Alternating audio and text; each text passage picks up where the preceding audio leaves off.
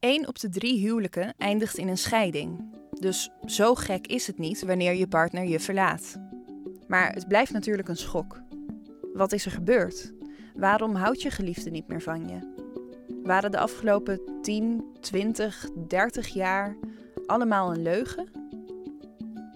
Welkom bij Liefs van Woord, de podcast met radioverhalen over de liefde.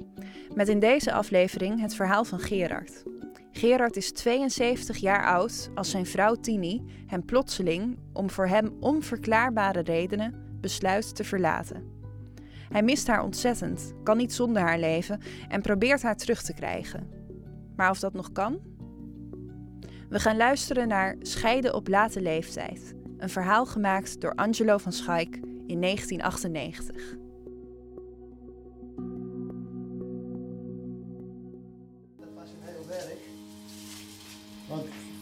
Kijk, het begint van bovenaf. En ook eerst het tegelwerk. Ik zou dit dan even besparen. En dan komt er vanzelf al genoeg water op de grond. En dan maak ik, dan neem ik dat bruidje. Ik doe het nou een beetje provisorisch. En uh, die, die, die douche helemaal schoonmaken en schrobben, dat deed ik dus alleen ook de ramen en al die gladde deuren schoonmaken. Dat deed ik dus ook alleen. Want dat was te zwaar werk voor haar. Dus ik hield, ik hield het hele huis bij. Dus, dus dat, het enige waar ik aan heb moeten wennen, dat is eten koken. Maar dat, was ook, dat is ook geen punt. Ik ben van alle markten thuis wat dat aangaat. Dus ik, ik, ik red me wel, daar gaat het niet om zo loop ik hier iedere dag te werken. Maar zolang ik hier zit, ik weet niet of ik hier uh, blijf wonen. zolang ik hier zit, blijft het schoonhouden. Maar wat kookt u nou voor jezelf? Want ze dat, wat ik kook. Je zegt van ja, ik, ik moest. Uh, ik ken wel koken, maar ik zeg niet dat ik iedere dag kook. Want dat is waardeloos natuurlijk, op dat, dat punt betreft, omdat het niet gezellig is om alleen te eten dus dus uh, eigenlijk de keren dat ik goed eet, dat is als ik bij mijn schoondochter ben in Boksel. Dat, dat zijn echt de keren, die houdt er al rekening mee. Want normaal eten hun vrijdag, zaterdag en zondags heel anders. Maar als ik er ben, dan, uh, dan kook ze echt goede maaltijden met groenten, verse groenten. Dat zijn de momenten waar maar thuis rommel ik maar een beetje aan. De ene keer heb ik zin. Nou ben ik altijd een slechte eter geweest. Ik geef weinig om eten. Ik vind eten een noodzakelijk kwaad. Vandaar dat ik door dat weglopen en nu dat slechtere eten, ik ben 10 kilo afgevallen.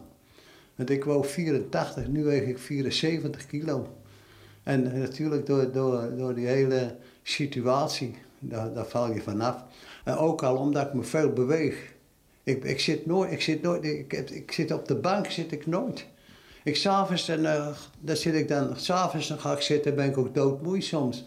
Dan ga ik zitten, ga ik naar tv zitten kijken. En dan ga ik om half twaalf naar bed. En dat is hem nou juist, hè. Dat s'avonds zit je daar en je gaat naar bed alleen. Je staat s morgens op alleen. En dan eet ik drie beschuitjes, een kopje thee. Nou, en dan, uh, nou, vandaag moet ik dit doen. Meestal doe ik dat in de ochtend, dat ik de middag vrij ben. En dan ga ik in de middag boodschappen doen. En dan, uh, zeg dan ben ik een uur of vier thuis. En dan begin ik soms aan mijn eten. Maar ik, eh, weet je wat ik wel heb? Ik kook een paar aardappels en wat groenten. En die hele aanrecht staat vol pannen en rommel. Ik maak een zet hoop rommel. En dat word ik zat, hè. Dan denk ja, ik haal morgen maar patat. Dan ga ik de volgende dag een, eh, een zakje patat eten. Maar de andere dag eet ik weer helemaal niks. En wat ik dan wel eens doe, ik, ik, ik, ik kook veel soep. En ik eet wel veel soep, want er zit krachtbouillon in. En dat vind ik wel goed. Het gaat niet om dat ik dat niet ken. Want eh, ik heb ook wel eens een pak van die kippenpootjes uh, gehaald. En dan gooi ik gewoon in de koekenpan en uh, die dingen worden wel gaar. Dus dat gaat allemaal wel, maar ik heb er geen zin in. Ik heb, ik heb een eten, eten rommelen ik ga liever de hele dag in het huis werken hier, als dat ik een, een half uur eten klaarmaak. En om ergens te gaan eten, uh, Ja, Pelita heb je bijvoorbeeld in de Dolder, dat is allemaal voor ouderen. Dat kost maar 8,50 gulden. Nee, nog een, een, kopje soep voor en een toetje na. Nou, dat, dat doe ik niet. Wat ik dan wel eens doe, dan ga ik naar het Chinees uh, speciaal halen. Dat kost 14 gulden. En dat doe ik twee keer mee, want je krijgt zo'n bak eten mee. Ik ken het alleen niet op. Dus dan zet ik de rest weg voor de volgende dag.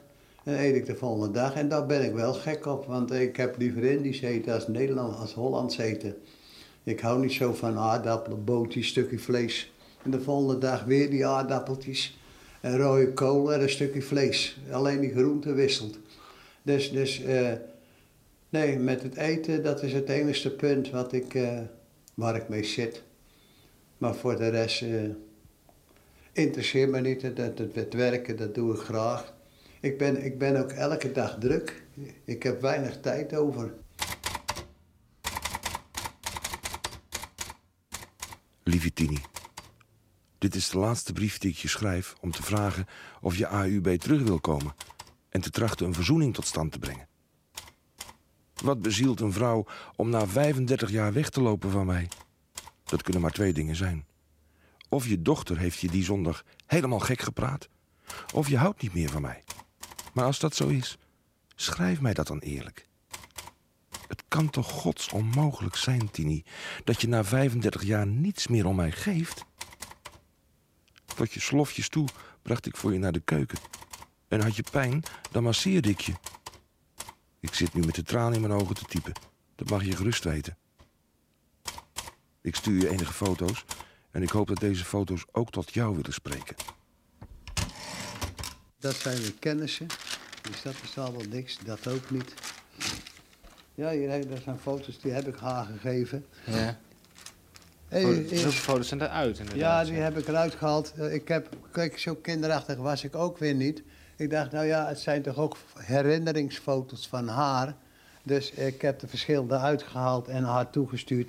Hoofdzakelijk waar ook haar familie op stond. Maar je ziet, hier zit de hele... Dan moet u dus nagaan. We geven hier een etentje, hè? Mm Zo een etentje geven, ja. En het kon mij echt niet schelen of dat dat nou 500 gulden kost of 800. Dan keek ik nou, ik zei, ik sprak zelfs af met die chef de garant, zoals je dat noemt.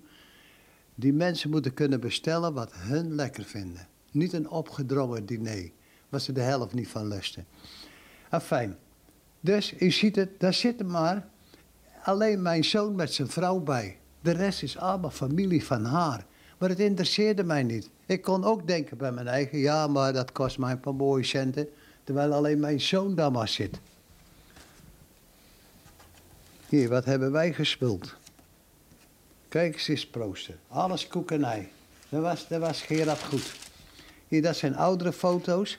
Hier is die bootcruise waar ik het over had. Ja, Tunesië, Marokko en Gibraltar. Ja. Dat Gibraltar, is dat lang geleden? Dat is, kent u hier, daar ben ik. Kent u hier wel of zien? Toen had u nog zwart haar, ja. Ja, en dat is mijn vrouw. Dat waren onze tafelgasten, want die wordt, komt met z'n vieren aan een tafel. Enig idee hoe lang dat geleden is? Dit is lang geleden. Het was schitterende reizen. Hier staat op het vliegtuig. Op de trap, hier zo. Ja, van Martinair. Ja. Dat, dat wij vlogen dan naar uh, Barcelona.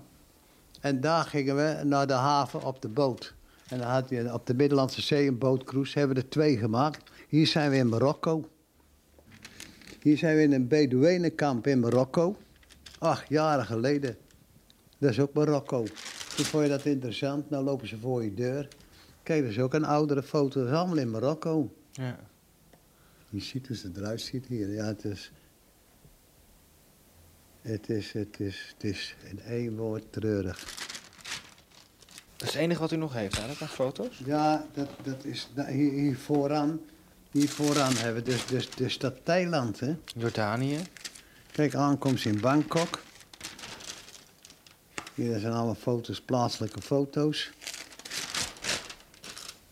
Dat is ook weer een waterman. Hier zit mijn vrouw. Dat uh, zet hij soort op een Japanse manier, hè. Dan zet hij op zijn knieën zo wat. Hele lage tafel, hoor. Ja, en dat was een diner dansant, hè. Mm Daar was ook dansen bij. Kijk, dat kan je hier zien, hè. Dat is in diezelfde zaal, hoor. Nou, hier zit mijn vrouw weer. Nou, dan kijken ze niet zo gelukkig, hè? Nee, maar ja, dan is het heet en een beetje gespannen. Ach, je hebt er mooie foto's bij. Hier zit ze in het hotel, is ze de centjes nog aan het tellen. Dat ze nog genoeg had. Eerlijk waar, wij hebben, wij, ik, dat moet die vrouw toch ook aan denken. Hier zijn we klaar met de koffers. Want dan gingen we naar Chiang Mai. Van Bangkok naar Chiang Mai is 600 kilometer hoor. En het is, je moet je wel voorstellen, 40, 45 graden hitte. Nou, dus, dus, dus, ach, ze zegt zelf wel eens, wat hebben we niet gezien? Ja, maakt ze in één keer kapot. Hier heeft ze een beetje gekke hoed op, want het was, kijk, het was zo bloedheet. Ja, het was, het was dus al over de 70. Ja, hier was al over de... Wij waren de oudste van die groep, ze stonden stom verbaasd. Het waren, de oudste waren 45 jaar. En ja, op een gegeven moment raak ik in gesprek met iemand. En toen zegt ze weer iemand, ja, je bent toch ook zo jong niet meer? Ik zeg, nee. Ik zeg, nou, laat ik zeggen dat ik toen 68 was. Ik zeg, en mijn vrouw is 3, 74. En zie je die mond openvallen.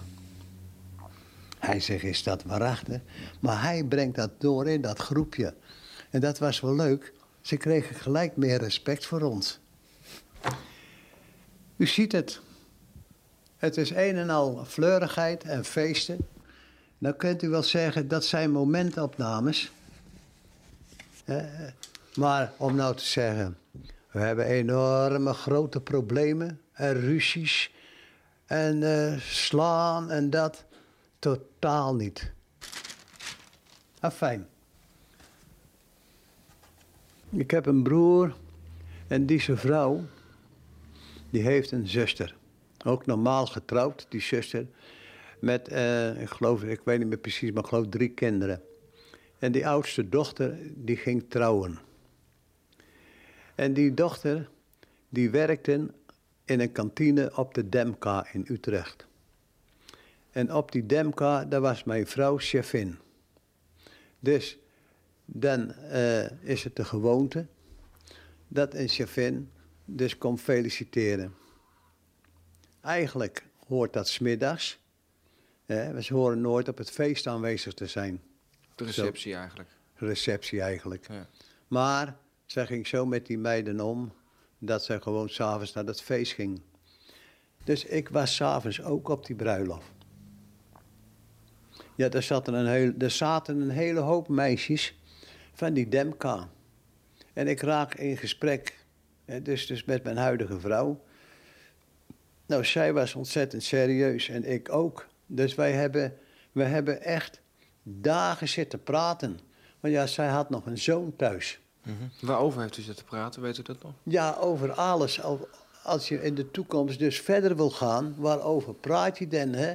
Ik ben zo en jij bent zo en zo zou, zo zou ik het willen hebben en zo zou ik het willen hebben.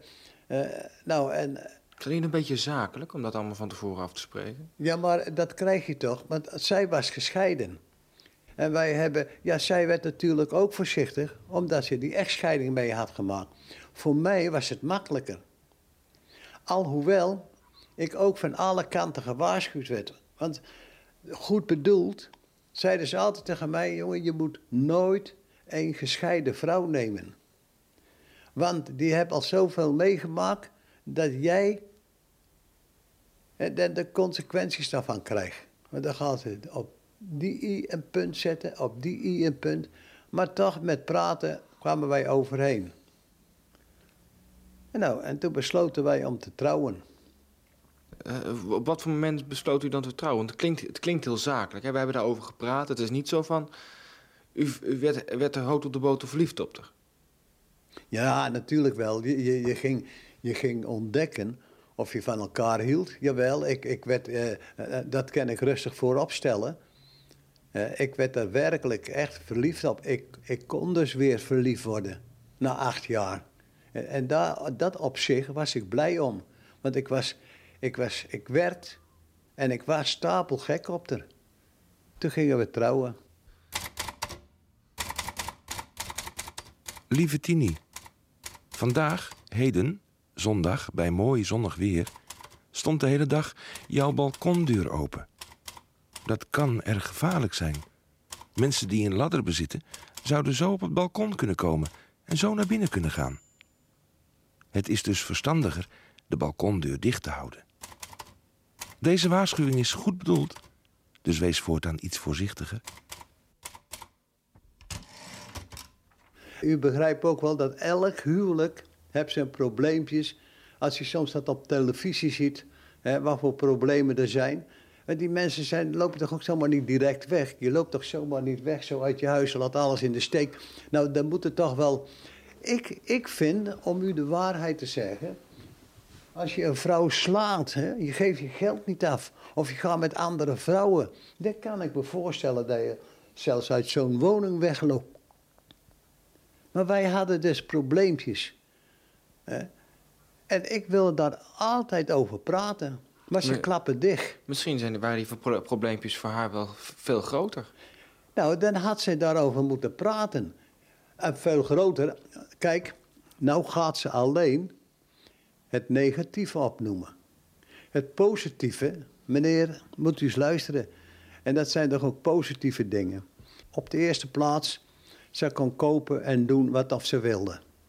Op de tweede plaats wilde ze met vakantie. Ik vond het altijd goed. Op de derde plaats, we zijn zwart de hele wereld over geweest. Waarom doen ze dan die dingen niet op? We hebben toch ook onze prettige tijden gehad. We gingen naar Thailand. Dat zijn, dat zijn allemaal Ja, maar heel je- mooi, maar het zijn, het zijn allemaal materiële dingen. Dat zijn materiële dingen, maar als je problemen hebt, heb je geen tijd voor die dingen. Er Maar nam, zijn- u, nam u wel eens bijvoorbeeld eh, een keer een bloemetje zomaar voor mee? Nou, ja, daar heb je nou weer zo typisch iets, hè. Als ik zei, nou, als, als ik zei, moet ik een bos bloemen voor je kopen? Zei ze, ah, doe maar niet, want die dingen staan een week en dan zijn ze weg. Maar dan moet je ook niet vragen, moet je gewoon doen. En als ze, jawel, maar als ze waarom vroeg ik dat? Juist omdat ik haar kon. En als ik dat dan drie keer zo zei, eh, nou dan kocht ze maar niet meer. Maar aan de andere kant, en dat zei ik dan wel, zij was stapelgek op Paling. Gingen we naar Harderwijk ook. Zeg, denk erom, ik wil naar Harderwijk. Want dan zei ze, we naar Harderwijk gaan? Ik zei, ik wil erheen gaan. Maar ik kom terug met Paling. Ja, die een paling kost 20, 25 gulden een pond. Dus dat is toch heel iets anders dan een bloemetje. En daar was ze gek op. Maar moet u eens luisteren, meneer, het is zo. Kijk, ik was stapelgek op haar. Als je nou gek bent op je vrouw... en je wil er voor geen prijs missen... dat is toch iets wat op de eerste plaats komt. En hoe, hoe Er zijn er zat die met een bloemetje thuiskomen... en morgen met een andere vrouw staan te, te flirten. Kijk, wat heb je daar dan aan? hoe liet u blijken dat u van haar hield? Nou, in alles, om in alles goed te vinden. Ik vond alles prima van haar. En waarom? Omdat van die vrouw. Want als je daar niet genoeg van houdt. kijk, als ze nou zei. We- we zijn twee maanden op de Canarische eilanden geweest. Nou, u begrijpt toch zelf ook wel wat dat is. Een ander is al blij als hij daar een week heen kan. Twee maanden op de Canarische eilanden kosten me 5000 gulden. Maar als je niet van je vrouw houdt. En denk je, ja, ik heb die vrouw weer, maar ik ben eigenlijk niet gek op haar. Ja, dan ga je toch geen 5000 gulden uitgeven. Echt niet hoor. Om met haar twee maanden naar de Canarische eilanden te gaan. Als, als ik heel goed naar u luister, kan u eigenlijk alleen ehm, liefde omzetten in materiële dingen. Oh nee hoor. Nee hoor. Maar u, u moet één ding niet vergeten. Je leeft elke dag bij elkaar. hè, al 35 jaar. Dan wordt dat naast elkaar leven anders. Kijk eens, je, je, je loopt niet als een verliefd paar buiten elkaar te omhelzen. Natuurlijk doe je dat niet. Maar inwendig. Want ik, ik nu nog, ik ben er kapot van dat ze weg is. Dat zeg ik in alle eerlijkheid. Ik hoef me helemaal niet groot te houden. Kijk, en dat is hem. Het kent toch beter van binnen zitten als dat je het uiterlijk speelt. En zij weet best, zij weet bliksems goed dat ik wel gek op haar was. Ik vind, als een vrouw wegloopt, die man die gaat naar andere vrouwen. Die man is een gokker. Die man is een drinker. Die man draagt zijn geld niet af. Die man slaat zijn vrouw. Dat zijn voor mij redens. Kon ik dat maar zeggen? Ja, het is mijn eigen schuld, want dat deed ik. Maar ik ben altijd goed geweest voor die vrouw. Maar natuurlijk heb ik ook mijn momenten dat zo'n vrouw dit van je fout vindt of dat van je fout vindt. Daarom hoef je nog geen slechte kerel te zijn. Want zij zal nooit tegen niemand kunnen zeggen dat ik voor haar slecht ben geweest. Want ze kreeg alles wat haar hartje begeerde. En daarom noemde ik dat op. Als je dan hier leeft en je hebt veel zelfverzorging, je kan met vakantie gaan wanneer je wil. Je kan je kleding kopen wat je wil. Je kan je boodschappen betalen. Alles had ze.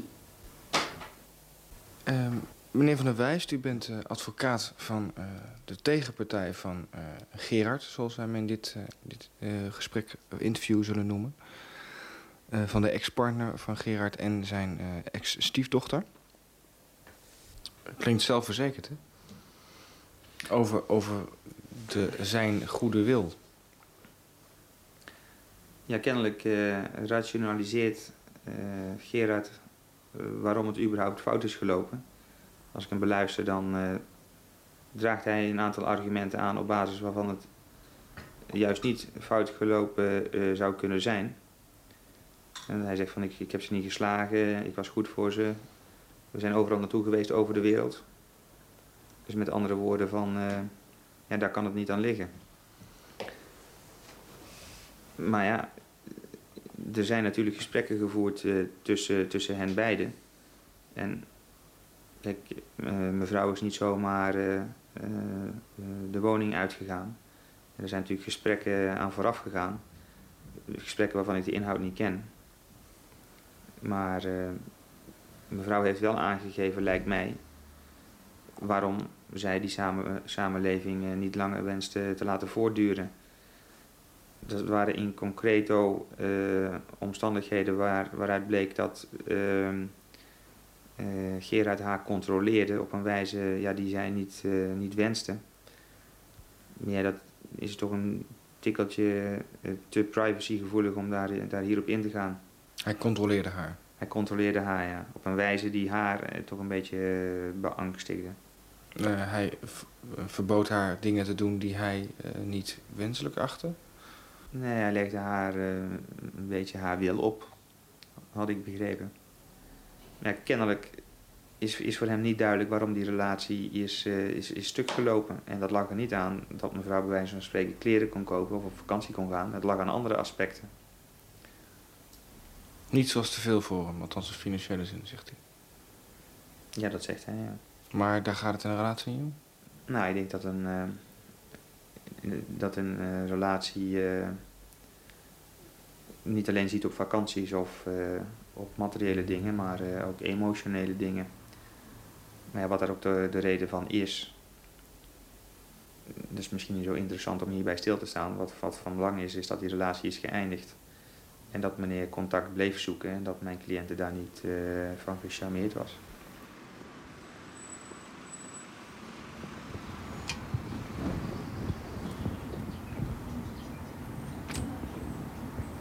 Goedemorgen. Eh, mag ik weer wat vragen? Zou u dan de deur even open willen doen?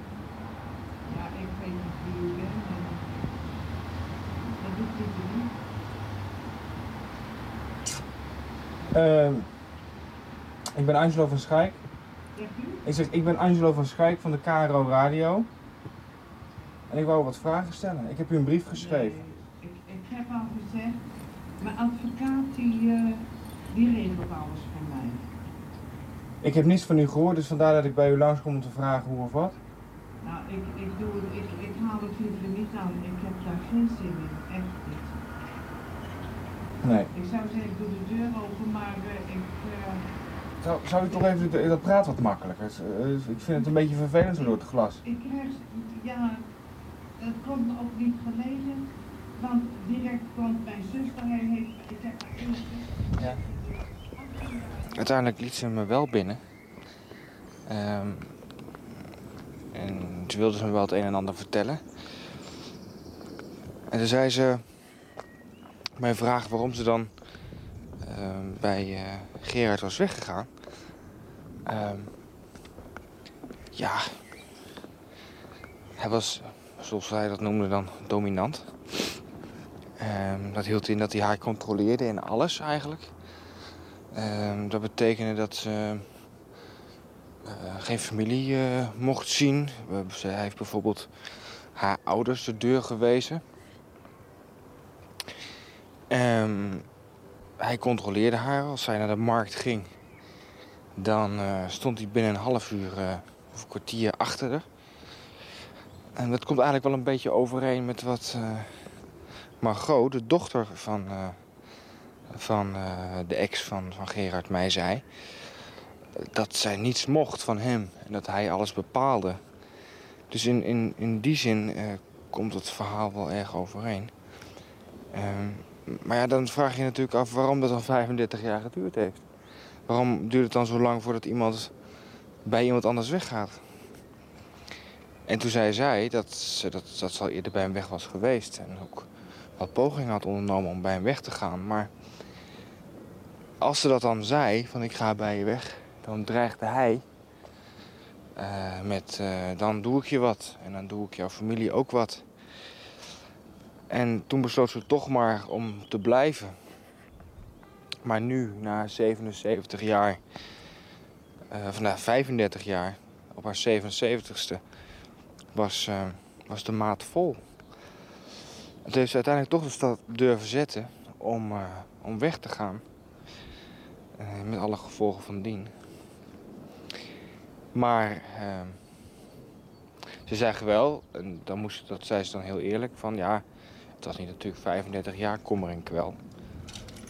Het, was, het waren ook leuke dingen. Vooral de vakanties, waar Gerard het al een paar keer over heeft. Of waar Gerard het vaak over heeft. Die, die, uh, die waren goed. En uh, daar was hij ook een hele andere vriendelijke man. Leuk en gezellig. Dus, maar, uh, ja, het is nu zo, zei ze tegen mij. Ze wil de deur dicht trekken achter zich. Ze wil vooruitkijken en niet meer omkijken. En ze wil eigenlijk met Gerard niets meer te maken hebben. Ze heeft één keer ingestemd in een gesprek met Gerard. In de VND. om uh, hem een beetje gerust te stellen en te, te proberen de rust weer terug te brengen. Nadat hij verschillende keren bij haar voor de deur heeft gestaan. Uh, maar uh, dat was alleen daarom en niet om terug te gaan. En ehm, ja, hij, uh, hij wil niet van ophouden weten. Hij wil nog steeds met haar praten, praten, praten. En dat wil ze niet. Nou, kijk, mevrouw loopt weg. En ik wilde gewoon mevrouw spreken. Mevrouw werd helemaal niet bedreigd. Iemand waar je heel erg veel van houdt, ga je niet bedreigen. Dat was ook mijn bedoeling niet. Waarom wilde u zo graag spreken dan? Ja, maar dat is logisch. Je vrouw loopt weg en je wilt tot een gesprek komen. En je wilt dat uitpraten. Mm Uiteindelijk zijn we toch eh, op, in het restaurant bij Vrong de Reesman tot zo'n gesprek gekomen. Je moet eens kijken hoe verhelderend dat al werkte. Want ik schreef onmiddellijk die 4000 gulden terug. Welke 4000 gulden? Nou, die zijn benen die, daar dan, eh, die te goed te hebben van mij. En dat is, nou zeg maar, het is een ja en een nee. Hè? Want het is namelijk zo, ik had uh, op een bank 5000 gulden gestort voor een uitvaartverzekering. Maar ik had gezegd, kijk eens, uh, ik stort dat wel, maar als je ooit weggaat, dan wil ik dat geld weer terug hebben. Waarom wilde u dat geld dan zo graag terug hebben? Nou, uh, omdat ik meende daar recht op te hebben, omdat ik die afspraak gemaakt had. Mm -hmm. Maar het vervelende was, de bank, waar ik dus ook mijn rekeningen had lopen, die zegt, dus het, het, hun systeem was het beste, het makkelijkste. Dan gaf ik die vrouw 5000 gulden, die stortte dat. Want we hadden een en-of rekening. En dan werd het overgeschreven op die, uh, op die rekening van die uitvaartverzekering. Ja, later heeft die advocaat van haar het bewijs opgevraagd. En daar staat dat zij die 5000 gulden heeft gestort. Maar administratief gezien zat dat zo in elkaar dat die bank dat voor hun administratie makkelijker vond als zij die 5000 gulden storten. Dus met andere woorden, ik geef u 10.000 gulden, want die bank vindt dat makkelijker. Dat u dat dan stort, dan wordt dat ingeschreven en automatisch overgeschreven. Maar ik kan daar niet meer bewijzen dat ik u 10.000 gulden gegeven heb. Dus zij ging dat aanvechten. Dus ik zeg, fijn, dat werd ik zat. Toen zeg ik, laten we, toen we dat gesprek hadden bij Vrome de Reesman... Ik zeg, laten wij, ik zeg, draai dat wel terug. Ik zeg, oké, ik geef die 4000 gulden, zet ik weer op je naam. Je krijgt een nieuwe fietsje. Ik zeg, hier heb je 100 gulden, hier heb je 100 gulden telefoongeld. Waarom? Nou, eh, we, eh, we hadden afgesproken, en zij ook, ze zei ook duidelijk... Ik zeg, hou nou op met dat gevechten met die advocaatmeisje... want daar heb je niks aan, dat kost je alleen maar geld en je bereikt er niks mee. Ik zeg, en daarom zal ik die 4000 gulden terugdraaien... dan heb je geen advocaat meer nodig. En ik geef dat nieuwe fietsje, ik heb er een radio gegeven... ik heb er nog een doos bonbons gegeven. Ik zeg, maar bel mij dan even op... als je dan rond bent met die advocaat. Hier heb je 100 gulden telefoongeld. Vandaar dat ik haar 100 gulden gaf om te telefoneren. Maar ik krijg geen telefoontje. Ja, dan ga je proberen om haar te spreken. Niet te bedreigen. Zoals, zoals die dochter dat naar voren brengt. Maar kunnen ze zich voorstellen stellen dat het misschien bedreigend overkomt? Die komt altijd bedreigend over. Want als, als, stel je voor dat ik stond op een parkeerplaats die leunde tegen die stichting aan. Waar uw vrouw woont. Waar mijn vrouw woont. Want ik mocht op die stichting niet komen. Mhm. Maar wel op die parkeerplaats. Want dat was van een ander gebouw. Ja. En daar stond ik mijn auto te poetsen. En ik dacht, ik wil mijn vrouw spreken. Wat of ze nou gedaan heeft met die advocaat. Want wij hadden toch afgesproken dat we op zouden houden met dat vechten. Ik ben het gevecht trouwens ook niet begonnen. Ze is zelf opgejaagd door haar dochter. Met die advocaat en die deurwaarder aankomen draven. Maar U stond op die parkeerplaats. Ik waarom, ben- waarom kiest u nou juist een parkeerplaats uit die tegen het terrein van... eh, Omdat de, De voordeur, voordeur van haar woning daarop uitkwam. Oh, Die, die keek je zo op die parkeerplaats. Ik keek zo op haar voordeur.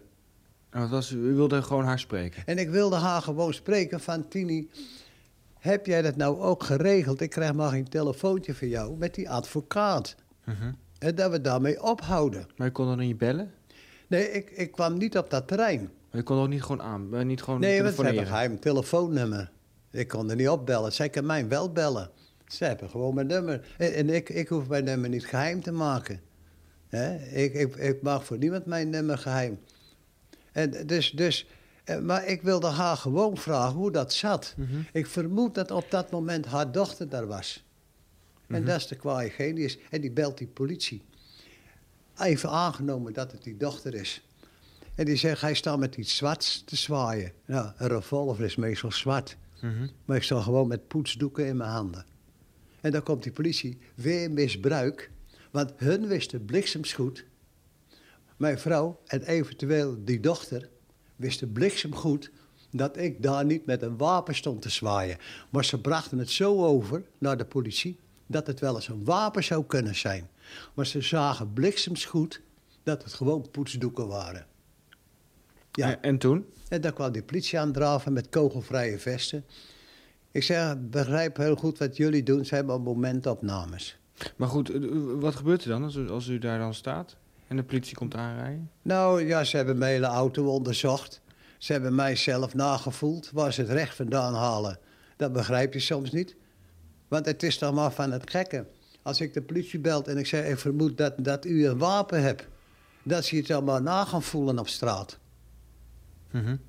Dan moeten ze toch wel een degelijke, een degelijke reden hebben. En wat, wat- je kan het zo toch niet meer een, een vrij democratisch land noemen. Hier in het proces van Baal, daar staat ook wat die straatverbod betreft... dat die rechter er echt wel rekening mee houdt... dat ze zo alle vrijheden maar niet van je af kunnen pakken. Want ik mag me wel door die straten begeven. Ik mag me alleen niet ophouden. Poetsdoeken die pistolen lijken, of andersom. Ja, nou, dat is, eh, een, dat is een mooi voorbeeld. eh, omdat eh, juist daaraan valt eh, af te leiden eh, waarom mijn cliënten zo bang waren voor, eh, en nog zijn, voor meneer. meneer heeft namelijk in een brief geschreven dat hij weet hoe hij in België aan wapens kan komen. En dat hij ook met die wapens kan omgaan omdat hij ex-marinier is.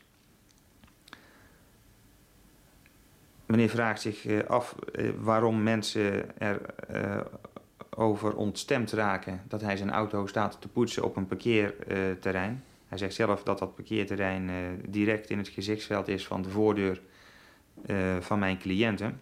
En hij realiseert zich dus niet dat mijn cliënten daar ja, zich door opgejaagd kan voelen als er telkens maar iemand ziet waar zij juist geen contact meer mee wil. En ja, ik kon meneer ook zeggen dat uh, waarschijnlijk die dochter gebeld zou hebben naar de politie. Uh, ja, dat is dan weer dat meneer... Uh... Ziet meneer Spook als hij zegt van dat, dat die dochter een grote rol in het verhaal speelt? Dat denk ik wel. Um, ik heb niet begrepen van de stiefdochter dat zij nogmaals een, een kwaad hart nadraagt aan meneer. En als hij ergens staat in Zeist, dan zie ik niet zo goed in dat iemand uit Utrecht de politie daarvoor moet bellen.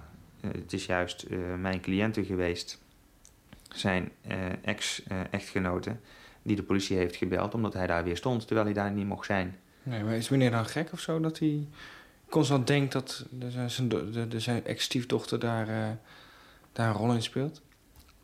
Ja, dan, dat zou u aan een psycholoog of een psychiater beter kunnen vragen hoe, hoe dat zit. Um, ik meen alleen dat er geen, geen aanleiding voor hem is om te veronderstellen dat zijn stiefdochter uh, die kwade genius is uh, die hij haar noemt. Maar nogmaals, kijk, ik denk dat het menselijk... Waar leidt dat het af? Omdat zij uh, bij mij hier aan de tafel heeft gezeten om die kwestie te bespreken. En dat zij dat tegen mij heeft verteld van... Uh, dat zij daar niks mee te maken heeft en dat zij er ook geen behoefte aan heeft om iets te doen. En zij, ja, zij wenst. Uh, ze, is een beetje.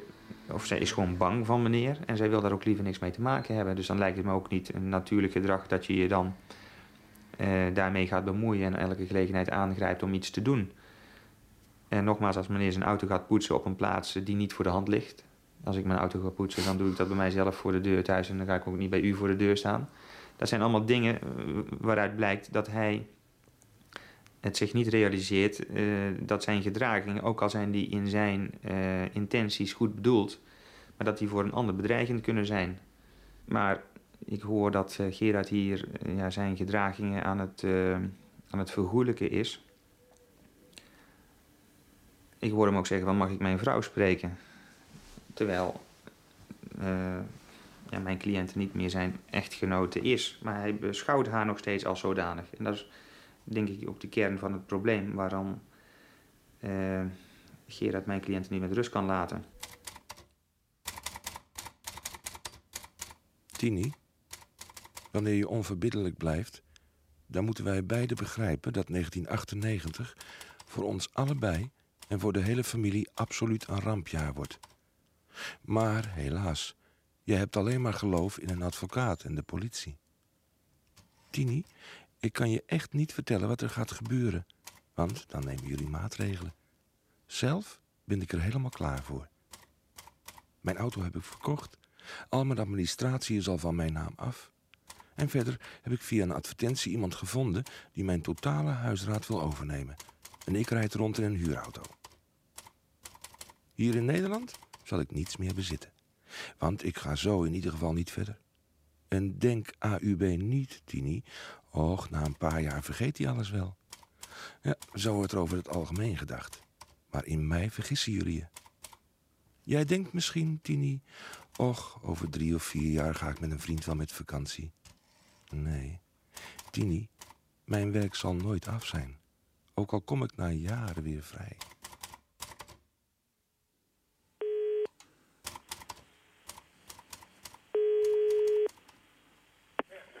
Dag, met Angelo van Schijk van de KRO. Ja, ja. Goedenavond. Is het een beetje rustig aan het front? Het is nu even rustig, maar ja, dit is weer een leuk bandje. Is er dus uh, onder, onderweg natuurlijk. Ik bedoel, uh, moeten, ja, dat moet nog naar de politie. Ik heb het zelf niet, ik wil het geen eens horen. Ik heb dus bepaalde dingen van mijn moeder gehoord, dus die zei. En, uh, ik zei, nou, ik zei, dat vind ik genoeg. Ik hoef verder, wil ik het hele bandje niet, niet horen. Nee. Want daar word je alleen maar brood van. Dus zodoende. Want kijk, tegen hem aanpraten doe ik nooit van mijn leven niet, echt niet. Nee. Ik bedoel alleen die dingen die dus voor mij van belang zijn. Dat, die bedreigingen, dat vind ik wel belangrijk. En voor de rest al die leuterpraatjes van hem dus niet. Nee. Dus, Maar hij zegt heel de tijd zelf van ja, en ik wil alleen maar praten en ik wil alleen maar praten. En... ja, maar nou, hij heeft genoeg gepraat en geschreven. Het is goed. Nee, Ja. dankjewel. Dus, Dat dus, is, nooit, dat is nooit meer goed te praten natuurlijk, als je zulke dingen uithaalt. Met een eh, vrouw van 77 jaar, nee, echt niet. nee, Zulke mensen praat ik niet. Nee. U doelt dan op het, eh, dat akkefietje bij het... eh, Nou, schoftig en de jaren ervoor heeft de mensen al... Nee, echt niet. Nou, ik ga er niet verder op in, anders slaap ik vanavond niet. Ik begin nou weer een beetje te slapen. Wat zeg ik, dat als je dan steeds zoiets hebt, dan slaap ik een paar nachten niet. Dus ik wil er niet te diep op ingaan meer. Sorry hoor, maar nee. echt niet. Dus ik bedoel, hij heeft het gehoord en zo zit het echt. Mhm. Denk er maar van mij dan. En, dus, eh, en dat, nou, echt niet. Dus, Nee. Ik wil er zo min mogelijk over horen. Ik wil alleen, dan zeg ik nu laat de politie maar kijken wat hij doet met het bandje. En eh, de dingen die die meneer zegt. En eh, kijken wat we er wat aan kunnen doen, hoop ik. Ja. Dat we rust krijgen van de zomer, dat is mij het grootste belang. Dat ik kan leven zoals tevoren. Achter de bedoel- kans groot dat dat gaat gebeuren dan? Wat dat er iets. Dat- nou, ik hoop dat hij. En dan hoeft hij van mij niet te gaan. Ik hoop dat hij, dat hij behandeld wordt. Dus dat hij bij een psychiater iets. Ja. Dat, dat ze hem kunnen, kunnen behandelen. Dat is belangrijk, denk ik. Het hoeft voor mij niet het ergste met. Mij mag voor mij nog heel gelukkig verder voortleven. Maar u- niet eh, in. eh, ik wil er niks meer van horen of weten. Als ze jullie maar met rust laten. Als hij ons maar met rust laat. En dat is het allerbelangrijkste, echt. Wat en voor de rest mag hij honderd worden voor mij, maar wel op zijn eigen dingen. ja, ik- wat ik van die, wat ik van die moeder begreep is dat, hij, dat het niet de eerste keer is dat hij dit eh uitvreet. Hij haalt zo. oh, Dat zijn zoveel dingen, meneer. Het is te gek voor woorden. Hij had ook al brieven. Daar is de politie dus ook al achter discriminerende brieven gestuurd daar in, het wijk. En daar weet de politie ook van. Het is ook bewezen, ze hebben dezelfde type dingen, maar ze doen er lekker niks mee. Nee. Dus bedoel, en dat zijn ook allemaal van zulke soort eh, dingen. Ja. En dan ik hoop dat, eh, dat ze er wat aan kunnen doen voor mij. Ja, En voor mijn moeder dan voornamelijk, want die is helemaal, die is 77, die wordt 78 in augustus. Mhm. En ik hoop dat die nog een paar jaartjes leuk leeft. Ja. Maar niet met de angst dat hij de bedreigt van... Ik kom terug, eh, spaar je dochter. Dat is toch te gek voor woorden. Ben 57 jaar, dit, dit is toch idioot om los te lopen, of niet? Mhm. Iemand bedreigen op die leeftijd. Ja. Maar met, met, met anders doe ik je dochter wat. Nou, nee hoor. Echt, ik vind het allemaal te gek voor woorden. Ja, wat, ik dan, wat ik elke keer niet begrijp is dat, dat u de schuld krijgt. Ja, en, en, dat is nog juist het gekke. Het, de laatste twee jaar heeft hij alleen maar eh, op een krap een eh, krukje ertussen gezeten. Dat ik bij mijn moeder kwam, en mijn man kwam er dus al niet meer. Nou, en dan heeft hij, dus de keren dat ik dus, twee jaar dat ik er kwam, heeft mijn moeder misschien op een ochtend drie zinnen kunnen zeggen. En de rest zei hij. Dus dat was zo, en zo is het ook echt gegaan. En ik heb me- verder contact ook met mijn moeder geen eens gehad. En ik zal er nooit tussen zitten. Ik zeg, mijn moeder zoekt het maar uit. Ja. Ik heb Was- altijd gezegd, zij kiest ervoor. En ik blijf met mijn moeder komen en dat blijf ik ook doen. Ik zeg, maar zij kiest ervoor. Dus, eh, en tot het laatste wat ik hoorde, ik zei, dat is over nou stoven, dan heb ik hem nooit meer zien. Eh, eh, Heeft u eigenlijk vanaf het begin af aan eigenlijk moeilijkheden gehad met die nee, relatie? nee hoor, nee, ook, ook niet. Ook wel eens niet natuurlijk. Maar vreemde vogel is het altijd geweest dus. Maar ik, ga er, ik, ik stop ermee als ik het niet erg vind. Want echt, ik ga er niet verder op in. Nee. Nee? Oké, Oké, ja, dag. daar.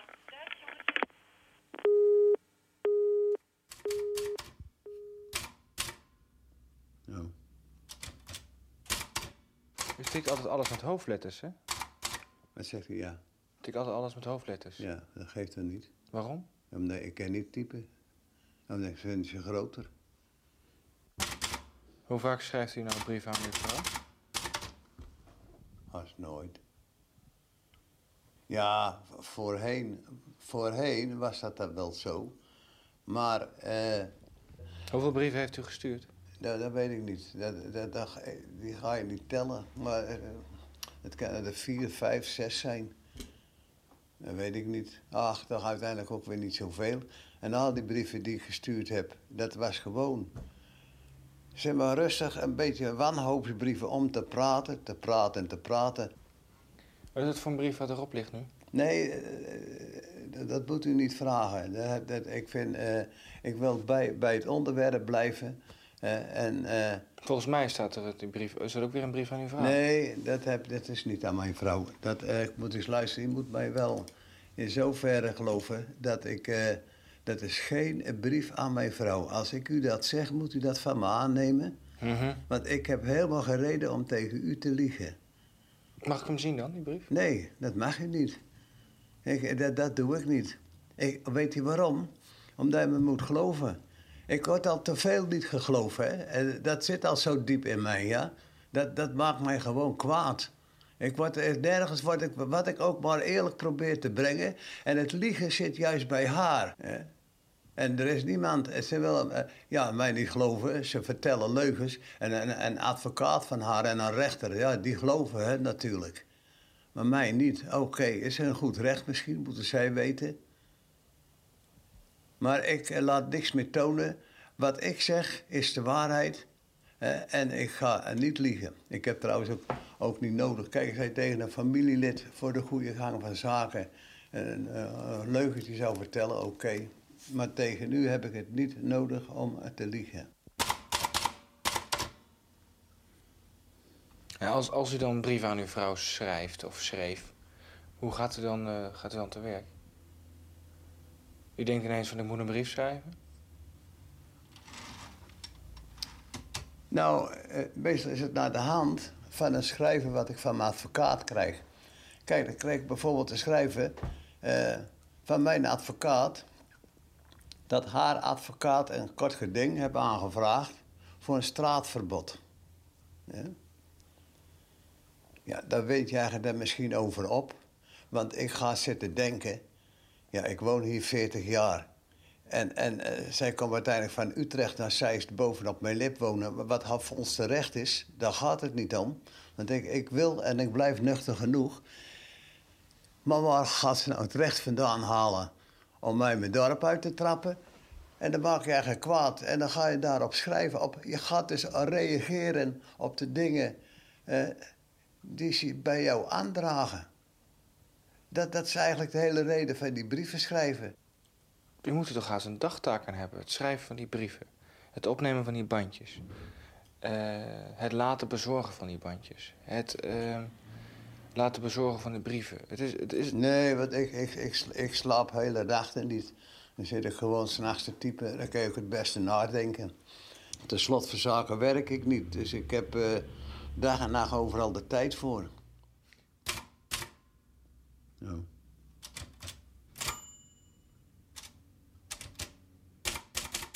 Voor jou, Tini, is het zonde dat jouw kinderen het heft in handen hebben genomen. En zij nu over mijn en ons geluk of ondergang gaan beslissen. Nogmaals, jouw wraak om na 35 jaar zomaar bij mij weg te lopen... staat in geen verhouding tot het conflict dat wij hebben. Kapot van verdriet laat je iemand achter. Totaal geestelijk kapot. En zo gefrustreerd dat hij niet meer weet wat hij doet. En als hij dan ook nog eens geen reactie krijgt, elke avond in huis zit te staren, elke dag rondzwerft op straat, en dan ook nog met de wetenschap dat mijn vrouw op een steenafstand van mij woont. Ik kan het allemaal niet meer verdragen. Indien mijn vrouw niet meer terugkomt, dan is dit alles te veel voor mij. En zal ik de maatschappij uitgaan. En het kan mij niet schelen of dat nou zes of acht jaar is. Alleen één ding is dan heel en heel duidelijk. Ze hebben mij naar de afgrond geduwd. Maar zoals ik gezworen heb, er zullen er zijn die absoluut meegesleurd worden.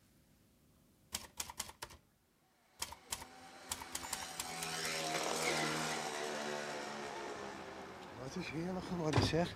Nou, we bevinden dus ons hier in de Antonlaan. Dit is voor, dit is voor uw huis? Dat is gewoon mijn huis. Hier woon ik dus, op de Antonlaan. U ziet in de verte het einde van de Antonlaan. Dat is uh, een kilometer of zo? Dit is nou, ik, ik, ik denk een, een, een 700 meter. Mm -hmm. En dan bevinden we ons al, als het ware, in het dorp. Want dat is het nieuwe gedeelte van het dorp. Maar deze weg loop ik altijd om boodschappen te doen. Ik moet wel, want je ziet het straks zelf, daar bevinden zich de winkels. Dit is, hier mogen we nog komen, hè? Hier mag u nog komen. Hier, ja, dat is mijn eigen laan. Dat, Ja. dat, dat bedoelden ze. ik zei al, ik zeg, ik, ken de, ik zeg, hoe moet ik de deur uitkomen als je nou aan te veel gaat verbieden in dat dorp? Ja. Ik stel voor dat we recht doorlopen. richting uh, de Vrome Dreesman? Richting Voorheuvel. Ja, maar Voorheuvel. We gaan die naar kant beneden. Ja. Want als je nog niet aan gedacht hebt. Dit hier, waar die mensen hier lopen. Dat is donderdags en zaterdags maar een markt. Ja. Dat is echt midden in het centrum van Zeist, tussen dan markt. Ja, maar dan staat hier, kijk, Emmaplein. Mhm. Dat heeft ze, niet, is, heeft ze niet bij nagedacht. Want ze gaat graag naar de markt toe. Ja, en hier mag u dus nog steeds komen. En hier mag ik komen, maar dat heb ze gewoon vergeten. Dus ik ken, dus ziet u de onzin eigenlijk. Ik kan er hier ook tegenkomen. Maar het geeft helemaal niks dat ik mevrouw hier tegenkom. Waarom wil zij mij hier verdrijven? Ik heb toch wel recht om hier te zijn? Je kunt toch niet zeggen, hey, ik wil hem niet meer hebben dat hij hier komt. Ik woon hier 40 jaar. Heeft u trouwens nooit overwogen om, om maar eens van, andere, van alle problemen af te zijn, dan maar gewoon uit Zeist weg te gaan? Nee, dat, dat, dat moet eens luisteren. Dat kan niemand van mij verlangen. En heeft u het zelf wel eens overwogen? En, en, en, nee, dat overweeg ik niet. Ik zie zelf hoe ik woon. Mm En dan hadden, weet je wat ze hadden gedacht? En daarom is ze denk ik teruggekomen. Tussen haakjes, daar zit Albert Heijn. Oh ja. Daarom is ze schijnbaar teruggekomen. Ze had wel gedacht dat ik naar Boksel zou gaan. Omdat mijn zoon daar woont. Maar dat doe ik niet. Ik hoef niet bovenop de lip van mijn kinderen te gaan wonen. Zij wel, zij kent niet buiten de familie. Maar als ik er eens in de drie weken kom, dan vind ik dat genoeg. En daar had ze op gerekend en daarom is ze schijnbaar teruggekomen naar Zeist. Maar eh, nee, ik laat me niet dwingen mijn dorp uit te gaan. Nee. Dat, dat kunnen ze ook niet van mij verlangen. Nou, hier, kijk, Groenewoud. Ja. Nou, hier moet ik mijn boodschappen doen. Dit is de Arnhemse bovenweg. Oude mag ik ook niet komen. Maar ik mag het wel als doorgangsweg gebruiken. Dus als, als zij nu zeg maar stil gaan staan, Dat mag niet. dan mag niet. Dan bent u een overtreder. Nee. Maar loopt mijn vrouw hier nou te wandelen Ja? en ik fiets hier heel langzaam Ja? en ik spreek er niet aan, maar ik blijf constant naast haar fietsen. Ja? Dan kunnen ze me niks maken, want dan gebruik ik die weg als doorgangsweg. Maar als we nu stil gaan staan, gaan stilstaan? Nou, nou, nou, ben ik in wezen een overtreding. Ze kunnen u nu gewoon 150 gulden boete geven. Ja. Ja. Nou, hier hebben we Brinkhoven, je ziet het. Dit is Brinkhoven. Dat is Brinkhoven. Dit is dus absoluut verboden terrein. Dit is verboden, hier mag ik helemaal niet komen. Want ik kan zo het huis aanwijzen van mevrouw. Kunt u dat van hieruit zien of niet? Hè? Kunnen we dat van hieruit zien? Jazeker wel. Nou, zo bang ben ik nou ook weer niet hoor. Moet ik eens even kijken hoor, want...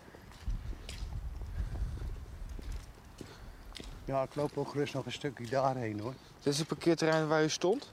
Nee, dat is dat. Nee, dat ligt daarachter. Dat ligt daarachter. Het beste is dat we even een stukje hierheen lopen. Want ik moet dat zelf ook. Ik geloof dat dat. Ja, nou is alles vol groen. Hè? Oh ja. Kijk daar. Dat huis. Hier recht voor. Ja, recht voor u. Zie je dat? Recht voor je. Ja, ja. Ze zit volgens mij niet thuis, want anders zie ik er meestal voor het raam. Maar ik geloof niet. Ja, daar loopt ze, daar loopt ze. Kijk, daar staat in dat raarste ding. Ziet u dat raar tussen die twee groene takjes? Ziet u het bewegen? Mhm. Hop, kijk. Heb je het, ziet u het? Of niet? Ja, ik zie het. Ze kijkt, ze bukt nu. En ze draait zich nu om. Ze staat bij de... Kijk, Ze is met de planten bezig. Kijk, kijk, ze is met planten bezig. Nou, dat is ze dan.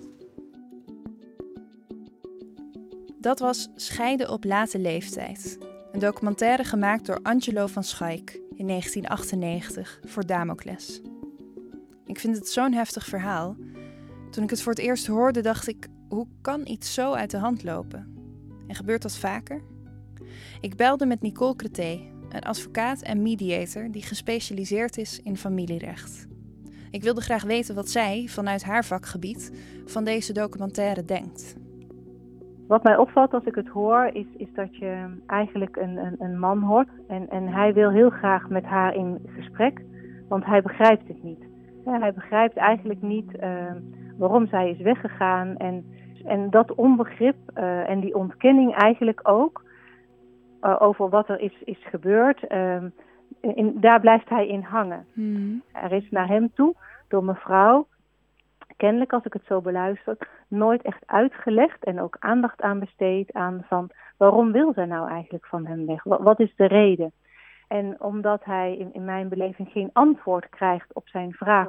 En dan zie je uh, wat, dat hij dus door, door escaleert eigenlijk in ik wil dat van jou weten. En hij blijft eigenlijk weigeren te begrijpen dat die relatiestuk is. Want op het moment dat je kunt begrijpen waarom die ander nou ja, die keuze gemaakt heeft, dan, kan, dan zou deze meneer ook op kunnen houden om alsmaar te blijven vragen naar dat antwoord. Want dat is wat je hem eigenlijk alsmaar ziet doen.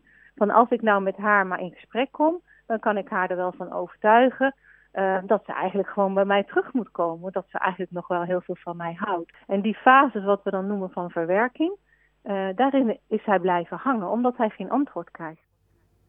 Ja, dat is heel mooi als je dat zo vertelt. Want ik had zelf heel erg dat ik de documentaire hoorde en dat ik uh, het eerste half uur of zo dacht ik alleen maar al oh, wat vervelend voor die man en nou is helemaal verlaten. En dan op een gegeven moment wordt duidelijk hoezeer hij zijn vrouw eigenlijk lastig valt, zijn ex-vrouw.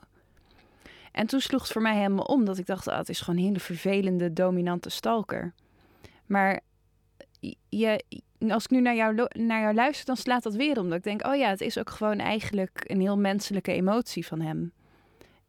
Ja, want je kijkt eigenlijk, als je het zo beluistert, en dat hoor je ook wat de interviewer doet, dan gaat het heel erg over het gedrag wat hij vertoont. Is meneer redelijk, want hè, hij, ja, hij wil een antwoord hebben, of is dat onredelijk, want hij had het toch moeten begrijpen. Heeft mevrouw uh, wel of niet een onrechte hem verlaten? En daar gaat het eigenlijk niet om. Het gaat erom, wat is de emotie die eronder zit? En op het moment dat twee mensen die emotie over en weer van elkaar begrijpen, um, ja, dan, dan, dan hoeft iemand ook niet van dit soort extreem gedrag te vertonen. Want zijn gedrag is natuurlijk heel extreem. Maar haar gedrag is ook heel extreem. Het is natuurlijk ook heel apart dat je uh, zo lang bij elkaar geweest bent, dat je iemand ook niet in de gelegenheid uh, geeft om, om uit te leggen waarom je van iemand weggaat. En voor haar gevoel zal ze waarschijnlijk, als ik dat als mediator bekijk, zie ik in de mediation praktijk ook heel vaak. Dan zal mevrouw zeggen, ja, ik heb al 150 keer uitgelegd hè, waarom ik dat niet meer wil. En ik heb al jarenlang geleden, kijk maar toen en toen en toen heb ik het toch ook al gezegd. Maar dan zou ik op dat moment aan haar ook in die mediation tafel uitleggen. Ja, ook al is dat voor jouw gevoel al 150 keer verteld. Uh, voor hem is dit nu een donderslag bij heldere hemel. Hij hoort het nu pas voor de allereerste keer. En dat is wat je bij deze man ook hoort. Hè? De, de, de wanhoop, hij heeft het nu voor de eerste keer pas gehoord. En hij begrijpt het niet. En doordat de advocaat eigenlijk, en dat is wat dus nu ook echt anders is, doordat de advocaat mevrouw dan eigenlijk een soort van in bescherming geeft, maar ook eigenlijk weigert om antwoord te geven op zijn vragen, op zijn emotionele vragen, hè? dus niet op de feiten, want daar gaat het dan niet zo om, uh, blijft dit hangen. Ja. Uh, en, en, dat is, en dat is gewoon heel verdrietig, want uiteindelijk uh, leidt dit ertoe dat deze mensen die heel lang bij elkaar geweest zijn, hebben ook mooie jaren gehad. En dat is nu allemaal weg. Hmm. Ik denk dat dat voor veel mensen, of in ieder geval voor mij, heel verrassend is om te horen hoezeer je als advocaat dus bezig bent met emoties. Absoluut. Ja. Absoluut. En zeker, in, eh, zeker uh, nou ja, ik denk eigenlijk in iedere zaak, maar met name in een echtscheiding. Mensen gaan er altijd vanuit dat, dat de ander wel begrijpt wat jij, hoe jij je voelt. En in deze situatie, deze mensen gunnen elkaar helemaal niet het beste voor de toekomst. Want ze zijn eigenlijk gewoon allebei op, op hun eigen manier, voelen ze zich heel erg onbegrepen. En zijn ze eigenlijk allebei heel erg boos op de ander. En leggen ze daardoor heel erg de verantwoordelijkheid van het falen van een huwelijk bij de ander neer. Ja, precies. Ik, um, ik sluit de podcast altijd af en dan vraag ik aan degene met wie ik heb gebeld um, of ze liefdesadvies hebben voor de luisteraars. Als liefdesadvies um, zou ik zeggen, um, voor een relatie, eh, ze zeggen vaak, hè, relatie is een werkwoord. En ik denk dat communicatie in een relatie heel erg belangrijk is. En blijf met elkaar praten en ga er niet van uit dat de ander automatisch begrijpt uh, wat jij bedoelt. Dus blijf vooral communiceren. En houd leuk samen. Ga ook zo nu en dan, geef tijd aan elkaar, blijf leuke dingen met elkaar doen. Ik denk dat is denk ik dat liefdesadvies. Dat was Nicole Creté, advocaat en mediator, gespecialiseerd in familierecht. We luisterden naar de documentaire Scheiden op late leeftijd, in 1998 uitgezonden in Damocles. Vind deze en andere documentaires terug op npo.nl. En dit was Liefs van Woord, de podcast van radioverhalen over de liefde. Gezocht en verteld door mij, Nicky Dekker, en gemaakt met hulp van Lotte van Galen, Mira Zeehandelaar, Lara Nuberg en Bob Verwij. Onze illustratie is gemaakt door Sascha Lingard. Productie Sharon de Vries en eindredactie Anton de Goede.